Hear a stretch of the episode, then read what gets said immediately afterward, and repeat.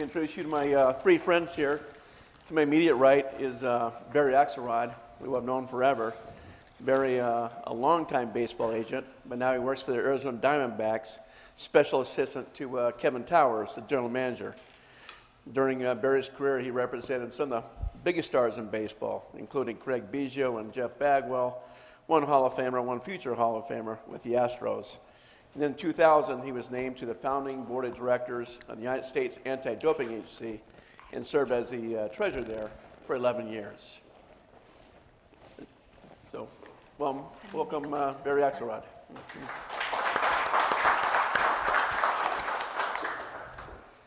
To uh, Barry's right is uh, Jane Leavy, who has uh, authored several New York Times bestsellers Mickey Mantle, The Last Boy Mickey Mantle, The End of America's Childhood, and Sandy Koufax, A Lefty's Legacy. Both were on the bestsellers list in the New York Times. Now she's working the third best one, with working a biography of Babe Ruth. So Jane was a staff writer of the Washington Post from 1979 to 1998, where she covered a little bit of everything baseball, tennis, the Olympics. So, welcome, Jane.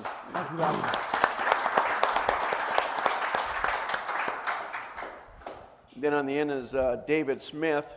He's the founder and president of RetroSheet, which every sports writer in America will be forever indebted. we love this site, nonprofit organization that collects, computerizes, and distributes play-by-play for all the baseball games. A fabulous website and uh, called retrosheet.com. But yeah, you can go through complete details of 130,000 games, and they're added all the time. So after 40 years as University of Delaware biology professor, Dave retired in 2013, and here he is. Thank you, Dave.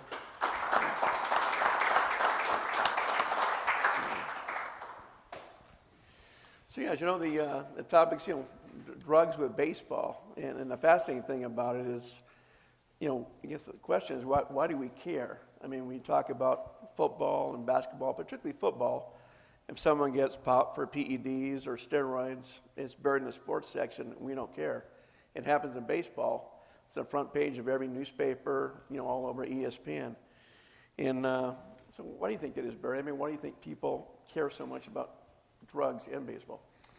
Well, I think of all the, the sports, baseball is the most uh, statistic centric of all. Uh, people love to get up and look at their box scores every morning and see who did what and compare it era to era or player to player or year to year. And uh, there's no question that, that the use of performance enhancers in baseball skewed the record books for a number of years.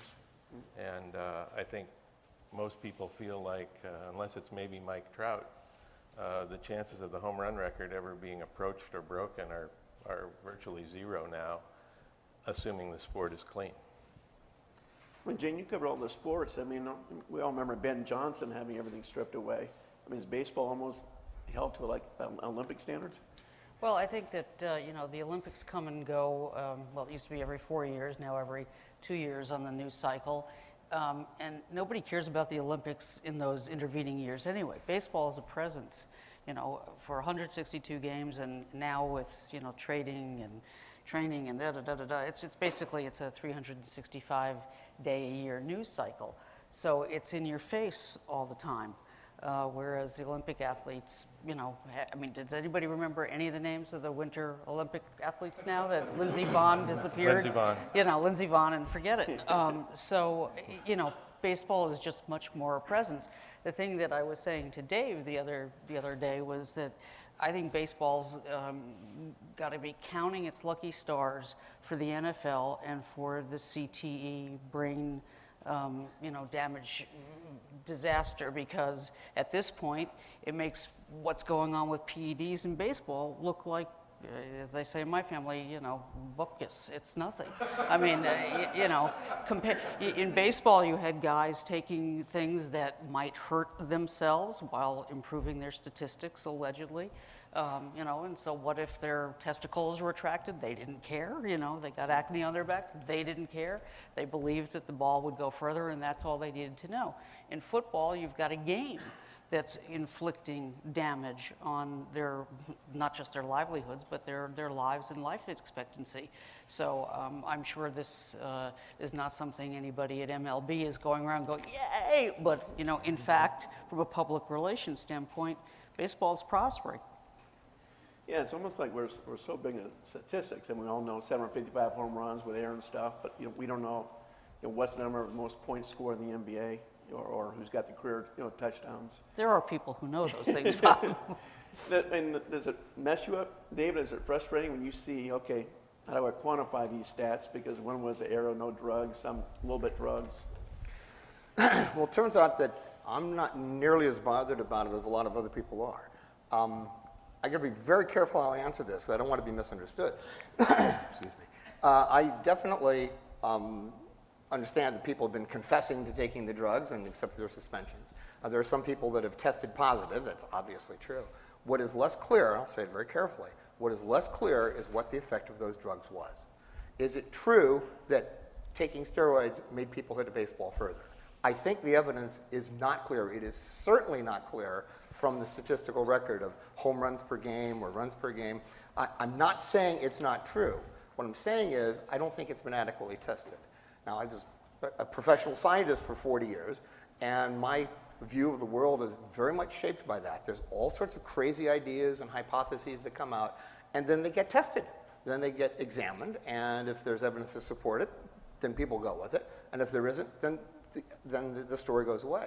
That hasn't happened with the steroid stuff. I'm absolutely willing to believe that taking steroids will make somebody hit a baseball further. I see, have seen no evidence that shows that that's true. The statistical record, looking at yearly output of people, does not support it. What is clear is that steroids gives people big muscles. It adds strength. There's no question of that. What's not clear is that adding raw strength makes you hit a baseball farther. Uh, this is a very different kind of, kind of skill. Uh, it is possible. I, I would love to see it tested. And I'm very disappointed in Major League Baseball that they have not chosen this as an option. They've got enough money, they've got enough prestige. They could certainly um, fund studies and encourage people to actually look into this. I would be the first one to prowl through all the data I can find to try to show it, but I, I've looked and I just don't see it. I mean, I mean, the one thing yeah, is that steroids, HGH does give you a ton of confidence, right, Barry? Well, I think, I mean, I, um, three years ago, four years ago, while I was with USADA, we did a seminar for um, all the ESPN people, from producers, directors to on-air personalities, in spring training, preparing them for broadcasts, and to give them the facts about what happens. And I- I think uh, the, the room was, was palpably uh, amazed at uh, the things they heard about steroids. They don't just give you big muscles. HGH doesn't just give you big muscles.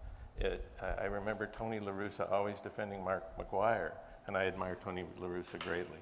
But uh, defending Mark McGwire saying it wasn't steroids, it was that he, his workout program was so intense. That's what they said about Bonds, that's what they said about Sheffield. All these guys had these incredibly intense workout programs and immediate recovery so they could do it again the next day. That's much of what steroids and HGH do for you. There was another issue about visual acuity. Um, Joe Morgan used to defend Barry Bonds, saying he just sees much better than everyone else. Our scientist at this seminar said one of the things HGH does for you, all these cyclists who use it, talk about their visual acuity, how much it increases your visual acuity. It's a, a side effect of HGH. And you heard Joe Morgan go, oh, wow. He's been defending Barry Bonds all these years because of his eyesight, and HGH helps. One of the other problems in baseball still, when, in regard to HGH, HGH does everything steroids does, do, and we really, we say we test for it, we don't. We test once a year. It stays in your system for only a few days, and, uh, It's too hard to do. pardon me? It's too hard to do the test right. Well, it's a blood test. There's no urine test for it, which, uh, urine test for steroids, you can have uh, non-professionals take the sample and watch the sample being taken. Uh, HGH, you have to have medical professionals do it, and uh, there's a lot of resistance to that. One of the one of the things about baseball and steroids, HGH, that I always thought you should write a story about Bob, is relief pitching and the change. I mean, you know, everybody credits Tony La Russa for change, doing matchups every 30 seconds with every pitch virtually, you know, and how it's changed the game and slowed it down in the meantime even more um, by, by matching up so often. But you know, nobody stakes the next step and say, well, how is it those guys who we used to say had rubber arms now all have rubber arms? And how do they recover so fast? Well, part of the reason they recover so fast is because the drugs allow them to recover. And that's one of the stories that, you know, everybody talks about the power, but how about the recovery? I mean, when you, Pettitte always said that's why he took uh, the drugs that he took. And that, I think, is an underreported story, and you should do it. Well, the recovery thing I think, is absolutely real, and I've always thought that pitchers were much more likely to benefit from steroids than hitters were. I mean, pitching is more than just strength, to be sure, but it's closer to it th- th- than hitting is. And I, I, whether or not it has a performance effect, which I still think the jury's out, my biggest concern about all the publicity that steroids get is the inspiration it gives 14 to 15 year old boys to go out and do it. Now, I've often been skeptical of things, well, you know, you shouldn't behave that way because you're a role model for the youth. And I'm, I'm a little bit leery of that. But in this case, it's kind of hard to get around that. You've got a bunch of 15 year olds who are never going to be Major League Baseball players, who are taking this stuff, which is demonstrably harmful to them. What, whatever performance benefit there may or may not be, the physiological damage from this stuff is beyond question. And I think that is probably the longest term terrible thing that comes from this. We, we discovered at USADA that this stuff works. Uh, There's no question about it that it works. Maybe not for baseball hitters, but it works for conditioning, absolutely. strengthening. Uh, We, we had a medical report uh, at one point that, uh, about cycling that said, essentially very objective by medical practitioners, this is humanly impossible, what these people do, without the help of significant amounts of drugs. Um, And to your point, we did surveys of young people and said, if you could take a substance that you knew was going to help you make an Olympic team, win a medal, whatever, achieve this level, get a college scholarship, but you know it's going to take 10 years off your life with some horrible disability at the end, would you do it? And the response level was in the mid 90s, yes, absolutely. And it's not only the kids, it's their parents now who are encouraging and their coaches who encourage them. You know, if you were just a little bigger, a little stronger, a little faster, you might make the varsity next year. And that's a very scary part. Yeah, and so I've talked to several baseball players said uh, do it. It only takes three or five years of your life to make that kind of money. But you know, like the, with the uh, HGH in particular, you remember Eric Gagne with the uh, Dodgers, he could throw high 90s for like five or six days in a row. And I, I got you know Hall of Famer like Goose Gossage, it would drive him crazy. He said you can do it maybe two days in a row. I couldn't do that; it's impossible. But a lot of people, the trainers would tell you, if you take HGH right, it's actually good for you. That you know people are breaking down because there's no HGH. That you know, you know, you do it in the health clinics and you know, all these actors and actresses. It's not a bad drug. Well, it, it becomes bad later in life because it promotes cell growth. And as we get older, we have a lot of bad cells in us, particularly cancer, that HGH enhances the growth of. So then it can be very dangerous. And Jim, with your uh, you know research with you know Koufax and Mantle now Ruth, when do you think the drug epidemic started? When I first started, I first started seeing it late '80s with the Texas Rangers and Oakland A's. But Which, your which epidemic do you want to talk about? uh, more, uh, more, more steroids. Okay. Steroids. Um, okay. I think it's a, we were talking about that earlier. It's, it's very hard to pinpoint exactly when it started. I mean, as most of you know, the, the old-time Yankees and everybody else used to inhale, you know, handfuls of greenies like candy. Mantle was famous for doing it, and so you know these guys play 162 or before 154 games, and it's hard, you know, to get up, especially if you've been drunk all night. So, um, so you know, pour in a few greenies and now add some Red Bull, and you're, you know, you're good to go. Um, so it depends which. There's always been something that's that somebody's been willing to take, and of course it was sanctioned by Major League Baseball and the teams because there was the trainers that were giving out those drugs, and it certainly was Major League Baseball that took a very, very, very blind eye to what was going on in the 90s. I know that, um, you know, Dave is the, the stat guru here, and he's done the stats for all my books, and so I, I'm loath to contradict him, but, But uh, but I'm going to. Um, I mean, if you look at the, uh, I I was talking to Mike Rizzo, the general manager of the Nats, about this the other day, because I thought the, one of the questions that you were going to ask, maybe I'm wrong, was, um, you know, whether the game was changed forever by it. It- The perception may have been changed forever by this, but the actual, you know, his point of view is that the, the play on the field is actually reverting back to where it was before the big, you know, 1999, 1998 McGwire Sosa year and forward. So in 1998, 13 players hit 40 or more home runs. Does anybody know how many hit more 40 or more last year? Two. Chris Davis, who led the major leagues with 50 for the Orioles, and Miguel Cabrera um, with 40, 40, how many was it? A whole bunch. Thank you. 44. And there were three who, hurt, who hit uh, th- 36 and three who hit 34. There's a difference of a half a, um, a half a run per game being scored between now and 2013. It was uh, uh, 4.17 runs per game, 4.79 in 1998. Now that half run is statistically excuse me, David, important to a general manager in terms of what that means over the long haul of a season. So there's no doubt that those offensive statistics and runs scored also are coming back down. Did they continue to climb for a number of years after 1998? Yes, they did. Five or six more years, is that correct? Thank you, David. Um, before they started to, you know, level off and then go down. I- If I uh, could say, those of us who are around the game, around the players all the time, uh, you mentioned, I'm, I'm not going to mention names, but since you mentioned names, uh, Gagne, all the players knew what he was doing. All the players knew it. I can remember sitting in Hohokam during spring training in probably 1987 or 1988 when the Oakland A's bus pulled up and they had taken batting practice at their park and had come over to play the Cubs. And these guys got out of the bus and came walking across the outfield with their jerseys off and their muscle shirts on. And I, I forget who I was sitting with, a couple of players, a couple of writers, and all of us stopped and went, whoa. Looked like a WWF group coming, you know, like the, the intro coming across. That was 1987 or 1988, and it was, it was going on that early. The other thing I would say to your point about statistics coming back, and it's something at least I look at, I think people in our organization look at, um, is since testing for amphetamines has become more intense in the last four or five years, you will see many fewer 34 and 35 year old players being signed and extending their careers.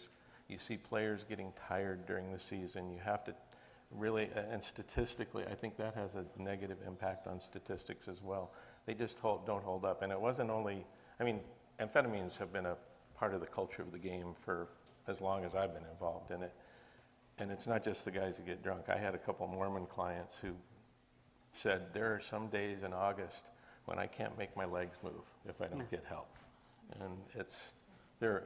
If there are people in the game who weren't using amphetamines or haven't, I, they're few and far between. Right, right. Do I get to defend myself on the statistics? No, Did I attack you? Because, uh, no, I did. because Jane quoted the right numbers, but they are, I guess the polite way to say it is out of context. The important thing to do is not to take any two points, compare this year to last year, compare 10 years ago to this year. You need long-term trends, which is what my organization does.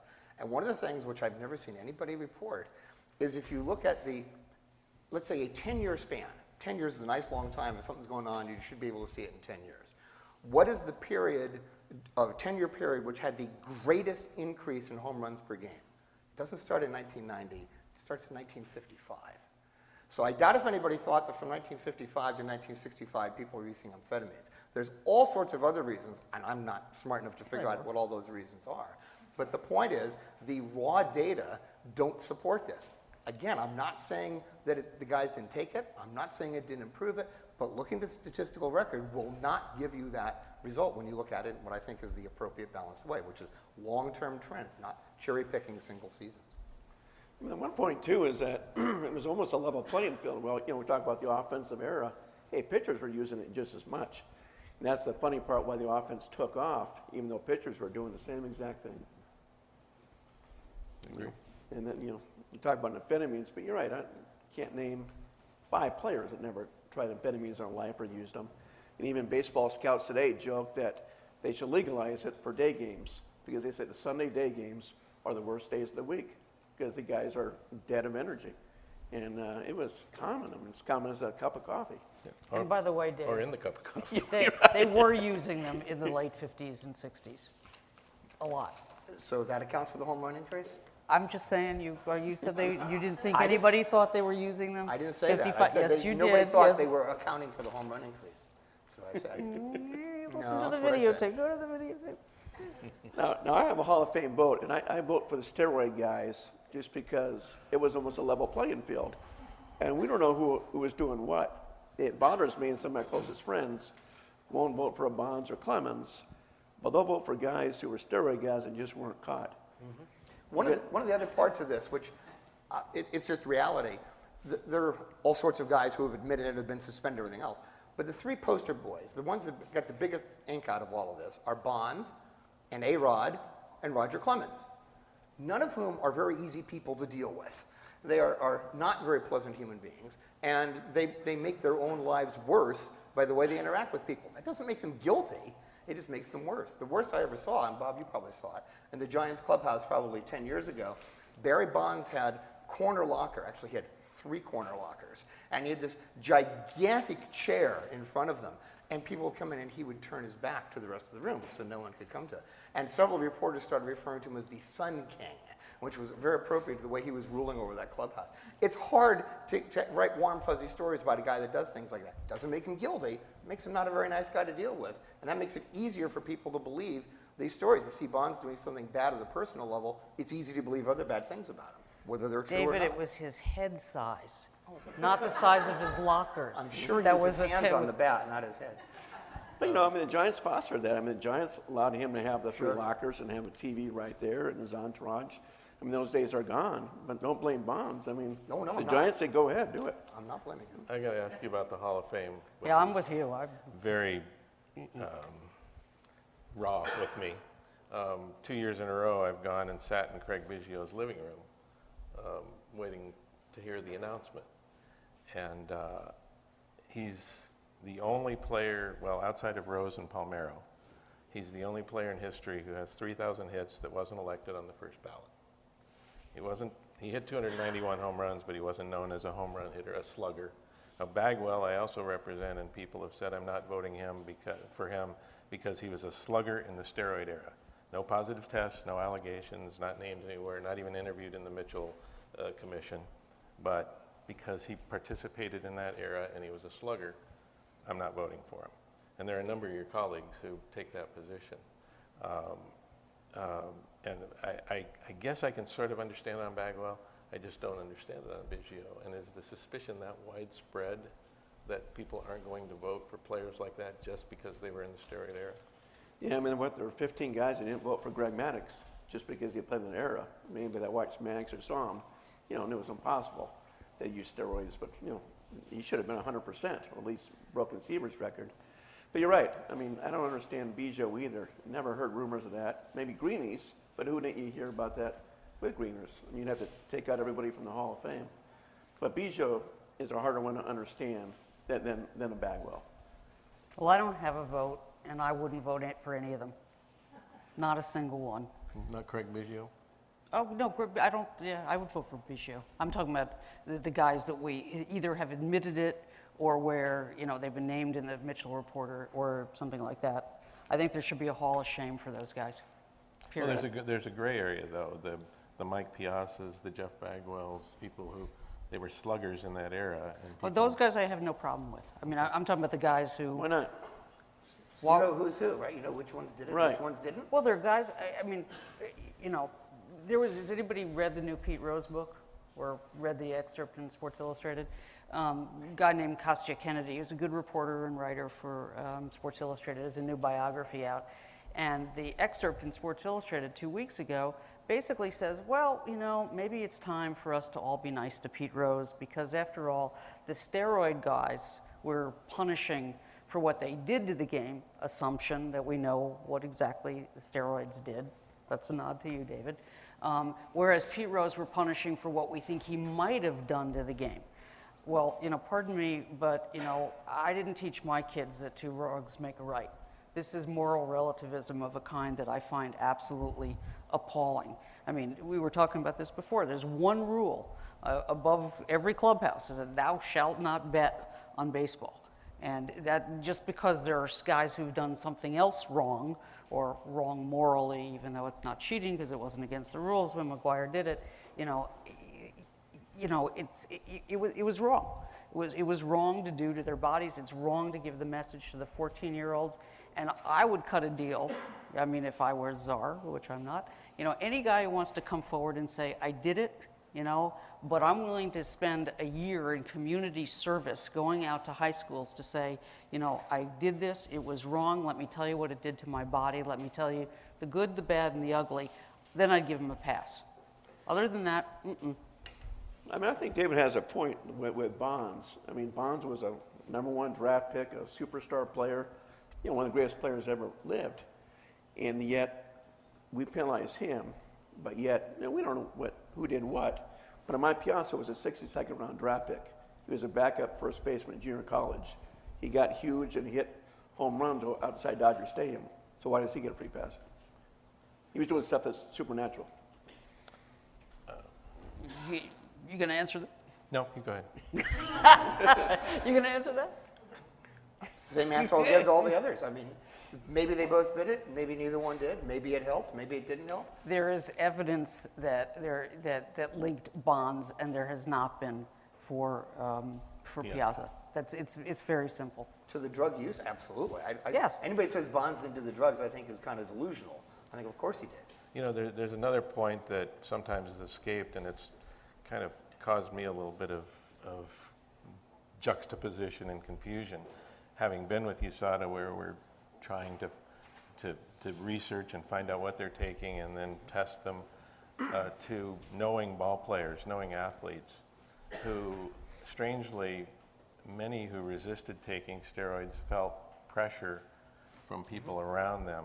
Uh, Bob knows the story of one of my clients was Wally Joyner, a Mormon. Um, he was injured, uh, had a bad ankle, couldn't get, oh, couldn't recover from it. The Padres were in a pennant race. Um, he just he couldn't get it better, and one of his teammates came to him and said, "I can get you something that will help you get better." And um, Wally at first said no. He didn't get better for 10 more days. And this guy said, Hey, look, we need you. You need to do something to get better. And so he provided him with something. Wally took it once, put it away. 10 days later, he saw it in his locker, took it, flushed it down the toilet. But he was feeling that pressure. So what happened? Buster Olney is doing, well, I can say the name. It was a story on Ken Caminiti, who was a, was a dear friend and a wonderful man. Uh, but Buster Olney was doing a story on Caminiti about his demons, and, and Wally said, "Oh yeah," he and told this story about how Cammy had given him this stuff and and and uh, enticed him to try it.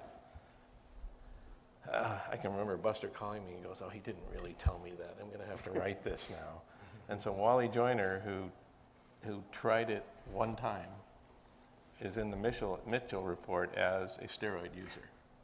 Uh, and I have always drawn the distin- distinction between Andy Pettitte and Roger Clemens. Andy Pettitte, I believe him. I believe he took what he did to try to get better.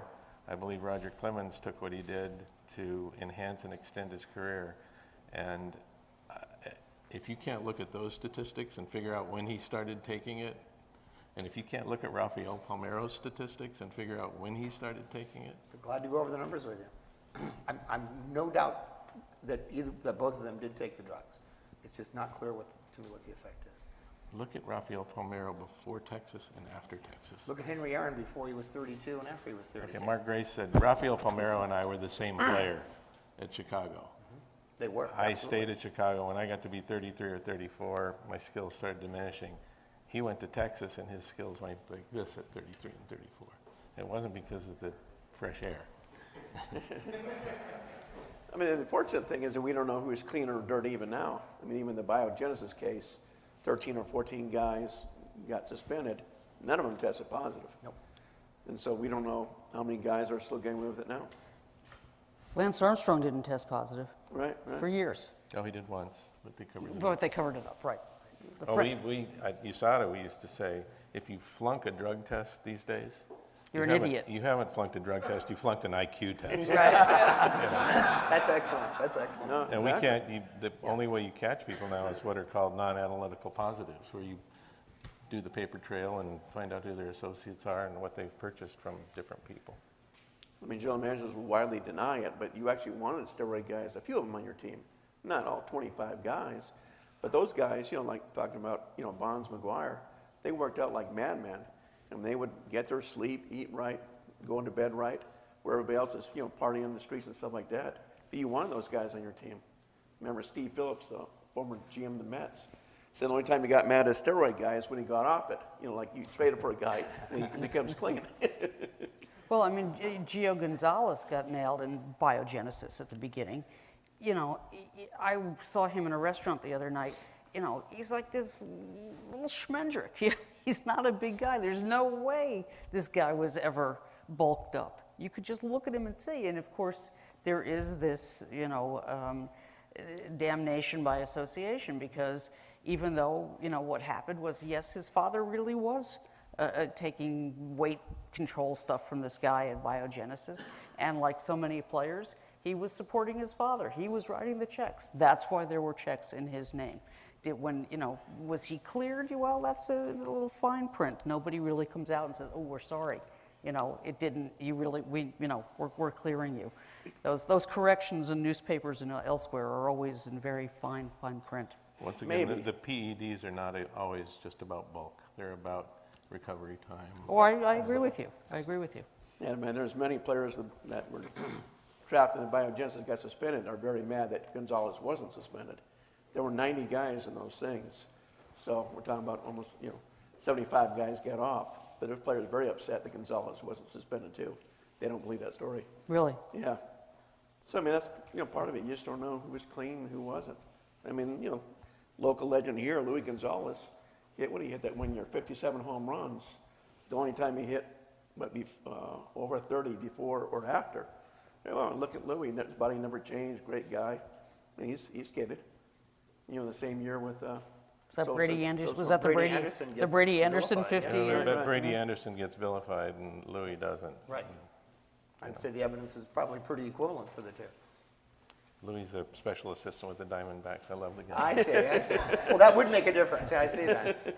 But I guess the thing is, you know, I mean, should we care? I mean, let's talk to a few uh, guys who've been caught for steroids, and they say, don't you want to see the star players? I mean, you see these NBA guys go to Europe, have the blood transfusion stuff.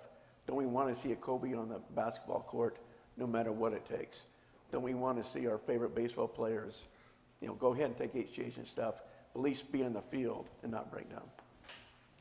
Um, I guess, uh, you know, there, I don't know that anybody's ever been prescribed HGH as a ball player. They have been prescribed steroids for injuries and recovery all the time. You know, I, I think that's a distinction. If it's not an illegal drug, if you use it legally, if it's prescribed legally. It's controlled, it's not illegal. And w- one of the, another example of that is, uh, as soon as amphetamine started, testing started taking place, the incidence of um, TUEs, therapeutic use exemptions, a player can go to his doctor and say, hey, I need to take, in this case, Ritalin or Adderall because I'm ADD. I have been for years. And there are some who validly take that medication for that. But the incidence of TUEs for that increased, I think, fourfold once Right. amphetamine testing started taking place. So players are substituting Adderall and, and Ritalin for um, the, the greenies they used to take.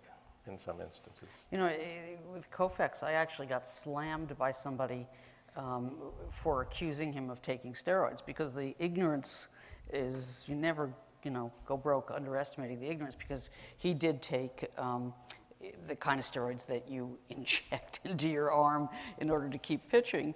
Um, and he took butazolidin, which was a horrible drug, but actually really worked to keep swelling down. It's what they used to give broken down horses, and they took it off the market, both for out of the racing game and out of the human game, because it, it also killed people.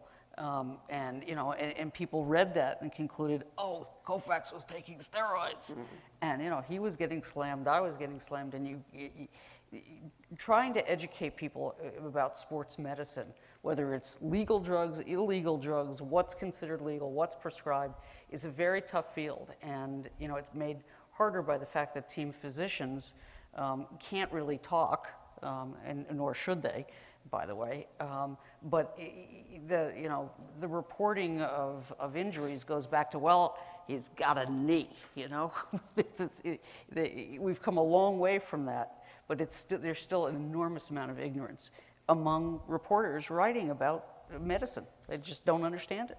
Well, and team physicians have as big a conflict of interest as ever exists. You're paid Yes. by the ownership of the team, which wants to have your star player on the field as much as possible. There are many times where if you had a knee or an ankle or an elbow and you went to your doctor, he would treat you a certain way. I can pretty much assure you that The team doctor the team do doctors reverse. are treating the star players a little differently and getting them back on the field quicker and maybe taking more risks in that regard. This is- goes back to one of the very first points, which was that baseball that Jane made, which is that baseball's in your face every day. I mean, it's a 183 day season and they play 162 games. The NFL tries hard to find stories on Tuesdays and Wednesdays, but they're just not the same thing. Whereas ye- yesterday's baseball game is done, and what's today's new? There's got to be something new, something on every single day. And I think that makes all the stuff more exaggerated because of, of the imminentness of it all. Yeah, I mean, the steroid guys are guys that cheated. Doesn't make them bad guys. I mean, the misnomer is that you did it to make money. I mean, A-Rod had his money already. He was already making $275 million. But he still wanted to be the best. I mean, Ryan Braun had already signed his extension. He had some problems and started taking it just to stay in the field. So there's a huge pride factor involved. You know, it's not just, hey, I'm trying to cheat the system, I'm trying to uh, make more money. They have their money. They it, just pride. So you, Barry? I, yeah, I, I think again, it's, it's, a- there is a gray area, as I said, about guys feeling guilty and, and, hey, I'm making a lot of money, I need to get myself back on the field, and how can I do it? What can I take to get better? And you also do have team physicians who are, I, I had a, a client, Jake Peavy, who, uh, there was a lot of evidence of him having a problem in the back of his shoulder, and the team doctor basically said, well, we can give you something that'll get you back out there on the field, you'll be able to pitch. And he went out and tore his latissimus dorsi muscle off the bone. I'd ne- never seen an injury like that before. And I, you know, I, I can't say for sure what happened, but I think that when your body has bleeding and bruising and pain, it's trying to tell you something, and you kill that with a painkiller and say, go ahead and do what the thing that- that's been hurting you, go ahead and do that. It's probably going to hurt you more at some point. and uh, you know that kind of thing goes on. Pe- players take substances sometimes on their own, sometimes prescribed by team physicians, and sometimes they're harmful.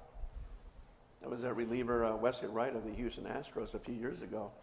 He downed like six Red Bulls before he pitched, and uh, he fainted on the mound, and they had to take him to Chicago Hospital. But uh, people are always trying to get that edge, you know, whether maybe those little bracelets everybody wore, or the chains like a metallic thing. So I And think some sort of cheating is always going on. Are those weird necklaces going to be gone finally this year? But you know, it's it's a like a superstitious thing too.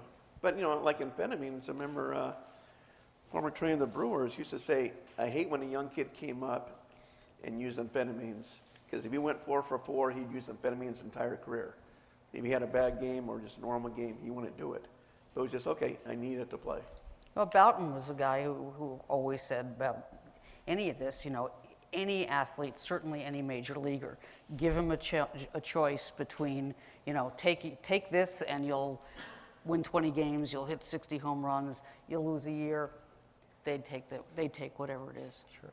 They're, they're competitors. They're, comp- they're t- being tested every day, every at bat, every pitch. They're competing against their personal best. They're competing against the guy behind them, and you know who wants their job. They're competing against you know the guy on the other side of the field. So in that kind of environment, they'll take anything. They'll do anything. Sure. I, I had a client who was a pitcher who never took anything. I, he tells me that, I believe him. Had a very nice career. And found out, I was sitting with him at one time when there was some news about a particular hitter who they discovered, or he admitted to having taken uh, some performance enhancers. And he reacted completely angrily, saying, That guy, he hit a home run off of us. He hit a home run off of me in a playoff situation and kept us out. He kept me out of a World Series because he cheated. And two sentences later, he said, You know, I never really knew what was going on. If I would have known, I would have done it. You Right. know, just like that. He was so mad about someone Right. cheating, but then said, I would have done it, no question. So, It was like what teams had the best cheater, che- cheaters? I mean, even when the Diamondbacks won the World Series, it's like that team wasn't clean. You know, the Yankees weren't clean, but it's okay who, who had the most guys, and just nobody seemed to care. Now we care to a degree, but you wonder how much baseball really cares because, like you said, why not have more blood testing? And it's expensive, y- you but why not do it more? Again, Dave and I were talking about this earlier, and, and we, we agree on this. There's a difference between cheating and doing something that's wrong. Because when McGwire was doing what McGwire was doing, whatever it was that he was drinking, whatever, can't remember the name Andrew. of it. And, well, yeah, I can't pronounce the whole thing. Yeah, I know it's it. Uh, um, you know, in 1998, it wasn't illegal. There was no rule that said he couldn't do that. Whether it was right or not is a different question. It was not cheating in the legal sense of the word. And clearly, Bud Selig, who's about to retire, and you know, who turned a blind eye, as did all of Major League Baseball, all through the mid 90s, late 80s, all the way through you know the McGwire Sosa year, profiting from it enormously. Now comes to the end of his 20-year tenure, and he'll be damned if he goes out finding out that oh my God, they're all doing it again. I claimed I cleaned it up. Oops, you know, here they are again. So you know, they've Major League Baseball's cut some corners that wouldn't stand up in a court of law um, in their uh, zeal to get Alex Rodriguez, who clearly deserves to be gotten. But whether, you know, whether, could you do this in an actual court of law? I don't think so. One of the themes that people said, that I totally agree with, is these guys will do anything if they think it'll give them an edge. I mean, amphetamines, um, the idea of having energy for a Sunday day game, yeah, maybe, but in actual improved performance in the game, I think the, the data aren't there for that, other than, other than say the energy stuff.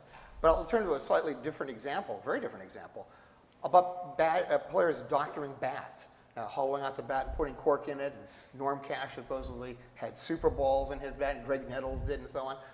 The overwhelming scientific evidence done by any number of reputable physicists is that when you doctor the bat, the ball actually goes less far. It actually hurts the performance, but they do it because they think it's better. So it's not like these guys are thinking things through. It's pressure from their, their teammates. It's pressure of what they perceive. I saw, I heard somebody else say this would work, so I'm going to try it. And yes, I feel better because I did. It's, th- these guys are not thinking things through. Uh, Just uh, on that note with the cork bats, uh, just an anecdote.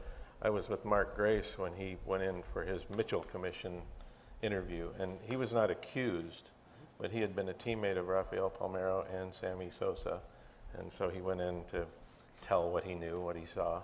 And Mark's a pretty outspoken guy, and they had volumes, notebooks full of his quotes. You know, I saw that, and I went, "Oh no, this could be bad."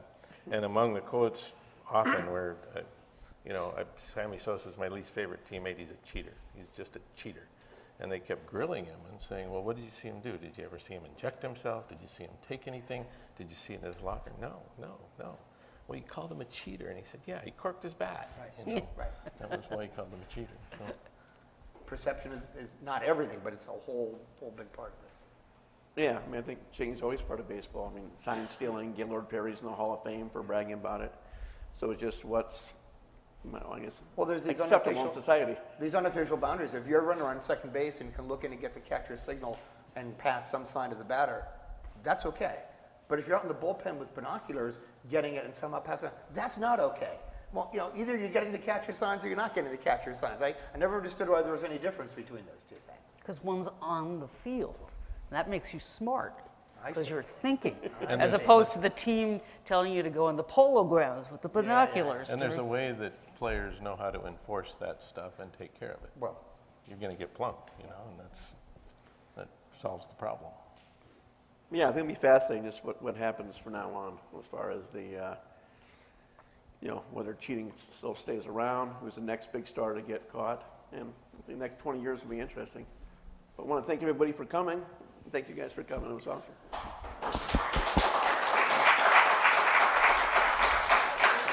We, now have a few minutes to take questions from all of the audience. Uh, if there are any questions, let me know and I will come to you.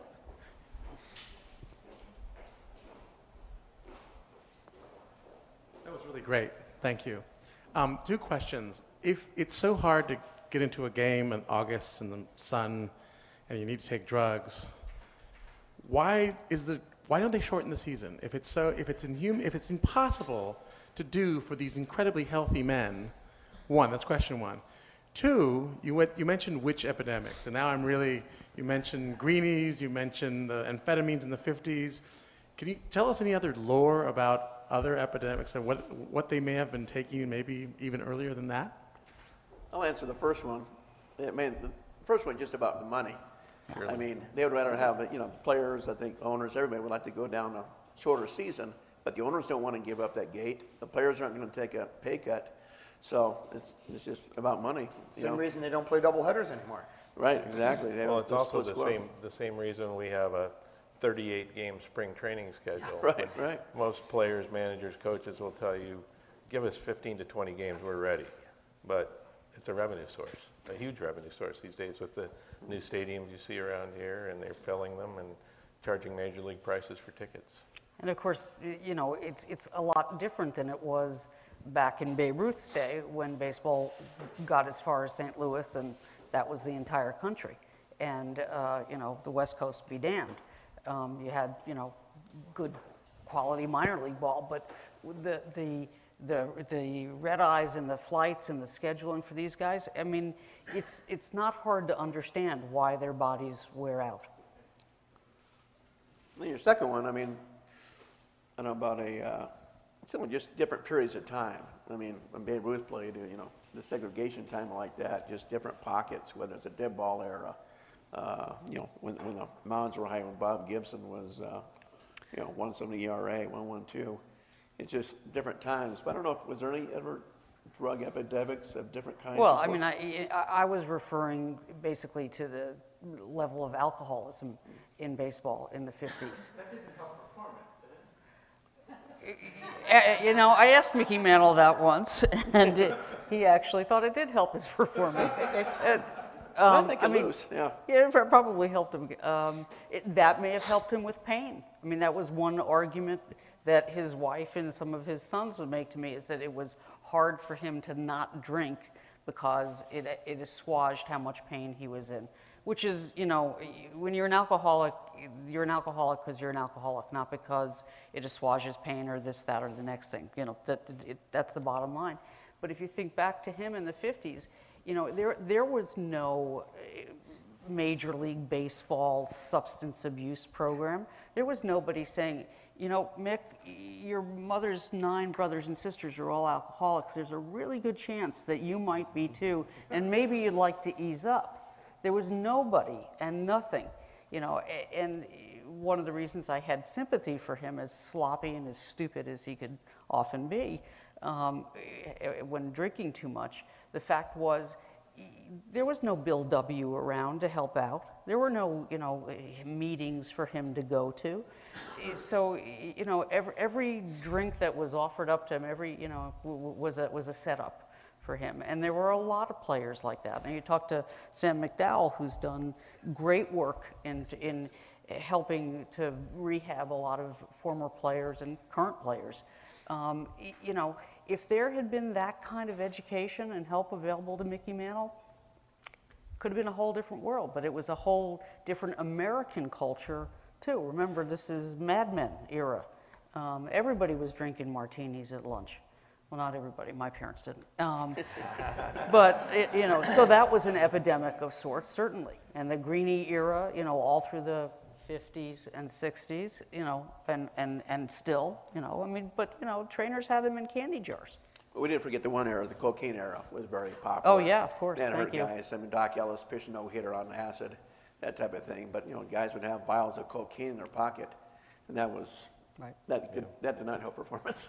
You know, the other thing about that, the era of the 50s, not everybody had cell phones in those days either. So we didn't know in real time. I, I idolized Mickey Mantle. We didn't know in real time that he was, a few people in New York did and here and there. But until people write his biography, you don't really know all about it. Well, I've, I've, I've actually written that, you know, in an odd way, he might have been better off if he had lived in a cell phone era. You think about Michael Phelps, the swimmer who got nailed inhaling from a bong at a, I think it was the University of South Carolina frat party. Um, you know, I- I- I'm sure his mother and his agent and a, a lot of sponsorships were not too thrilled with him. It was probably really good for him to get caught. It would have been better for Mickey Mantle to have gotten caught. There's actually a website now, drunkathletes.com. Yes, I know it well. can you imagine Babe Ruth and uh, drunkathletes.com? I don't, I, I just can imagine some people I know or don't have who have- who have appeared. Next question over here on your right. Um, my name is Gary. Um, it, it's actually it's, it's less of a question than an opinion or a statement, and just if you guys would react to it. Um, you know, I've had the. Th- this is from a fan, a, a baseball fan. Been a baseball fan forever. Um, just, um, you know, I was Bill, I was eight years old when Bill Mazeroski broke my heart. It's the, it was the first thing. It's the first sadness I remember, actually.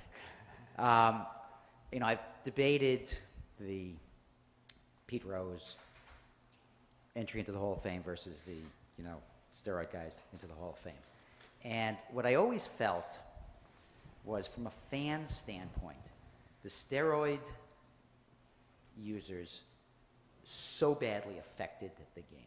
I mean, you know, all I've done through my whole life is, you know, is debate, you know, Mantle, Mays, you know, against, you know, Trout, these, you know, just comparisons. And I think, I think Barry, you, missed, it, you may have said it first, which is, you know, it's, it's such a statistic game. Th- They have hurt the game so much. That, you know, they've hurt me, as, as a fan, they've killed my game. Pete Rose, you know, Pete Rose bet on his team. Um, and I'm not, and you know, is it wrong? I get it's wrong. Does it justify lifetime banning? Yeah. Yes, absolutely. Yeah, absolutely. Well, no, I mean, Absolutely. I, no, oh, well, I, but that's. Does that- anybody disagree with that? I, I disagree. No, okay. I mean, I, I do. crazy. I, I, but I just. Thou it- shalt not Well, bet I get on it, games. But, but reality, Boom. I, I understand precedent, and you need to, you need to prevent this because it could ruin the game. 1919. I, I get Landis. I, I mean, I know that. It's just that what Rose did was arrogant, and you know, every, every time I say Rose should be in the Hall of Fame, then I listen to him, and you know, Rose is not the most, most likable guy I've ever met in my, seen in my life.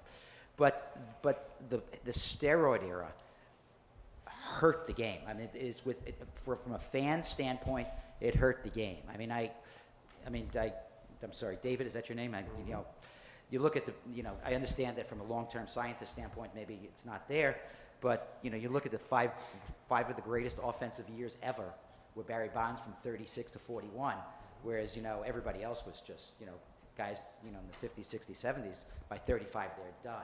Th- So That's I- not true, actually, but that's, that's Well, okay. maybe it is. So anyway, th- I don't have a question other than I wanted to make I mean, today. Can I respond to you?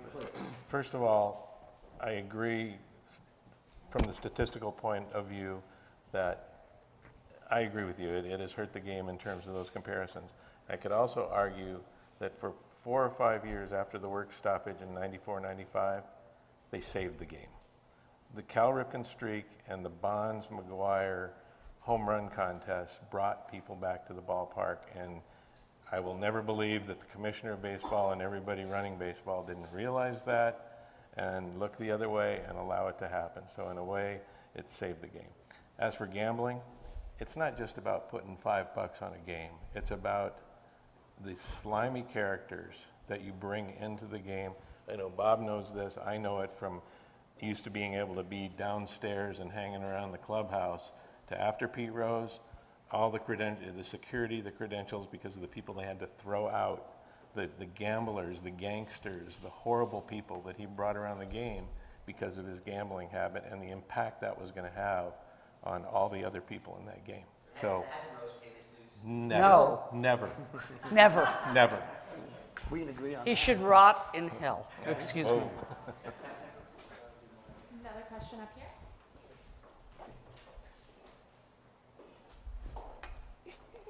My name is Tommy, and I'm a baseball addict. Yes. I, I've listened to you all tonight, and I agree with 95% of what you said. Disagree with you, Mr. Smith. The greatest era of baseball production was 21 to 30. I know it's the dead ball era. Not the rate of increase, which is what I'm talking about. I have to show you the graphs. Okay, I, I would dis- still disagree. Um, Ms. Leavy, uh, I've read your books. I think you're one of the best baseball writers out there. Thank you. just absolutely amazing. I'm familiar with both of your work, gentlemen, and uh, this was a great experience. I hope everybody here enjoyed it as much as I did. Thank you very much. Thank you. Thank you. One more question in the back.